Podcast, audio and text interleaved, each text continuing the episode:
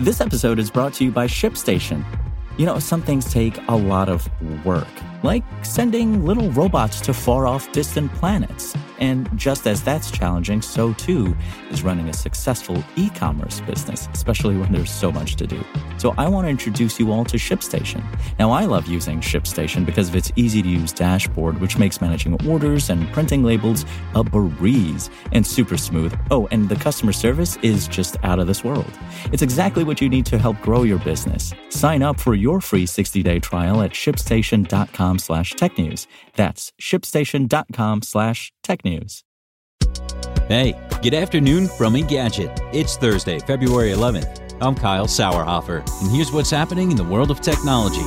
Brought to you by Quantic School of Business and Technology. Quantic's highly selective admissions model enables future leaders to accelerate their careers. Learn alongside students and alumni from around the world who match your potential. Learn more at quantic.edu/engadget. You'll soon see even more adult cartoons on HBO Max. In an announcement spotted by The Hollywood Reporter, Warner Media said it recently ordered three new animated series. Those include a two season reboot of classic MTV series Clone High, a new Scooby Doo show that will tell the origin story of Velma Dinkley, and a workplace comedy starring Pete Davidson of Saturday Night Live fame. The company also renewed Close Enough for two additional seasons and said that it's developing new shows that will be produced by Michael B. Jordan, Ed Helms, Brian Michael Bendis, and musician Sean Solomon.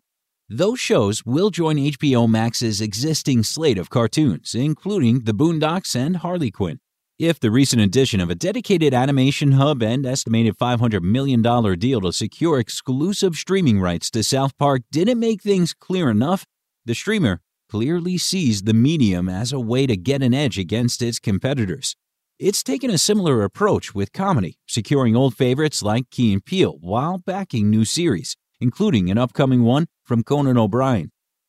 In wearables, it turns out blood glucose tracking isn't the only new feature Fitbit has in store for its users this month. As spotted by Wareable, the company has several major updates planned, with something for almost everyone. You have the most to look forward to if you own a Charge 4.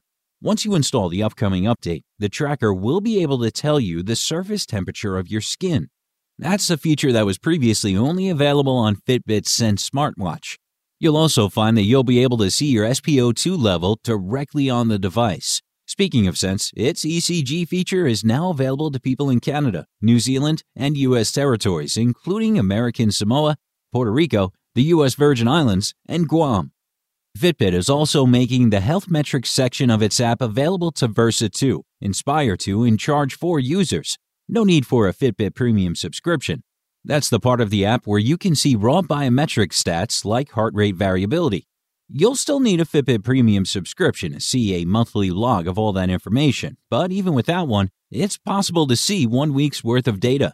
We detailed the blood glucose feature in a separate post, but the short version is that the Fitbit app will send you daily reminders to log your blood sugar levels. If you use LifeScan's One Touch Reveal app to track your readings, Fitbit software can automatically import that data for you. That's something you'll be able to do with additional metering devices and apps in the future. According to Fitbit, all of the above updates will roll out this month. If you want to catch the latest tech news as it's happening, check out Engadget.com or tune in again every weekday.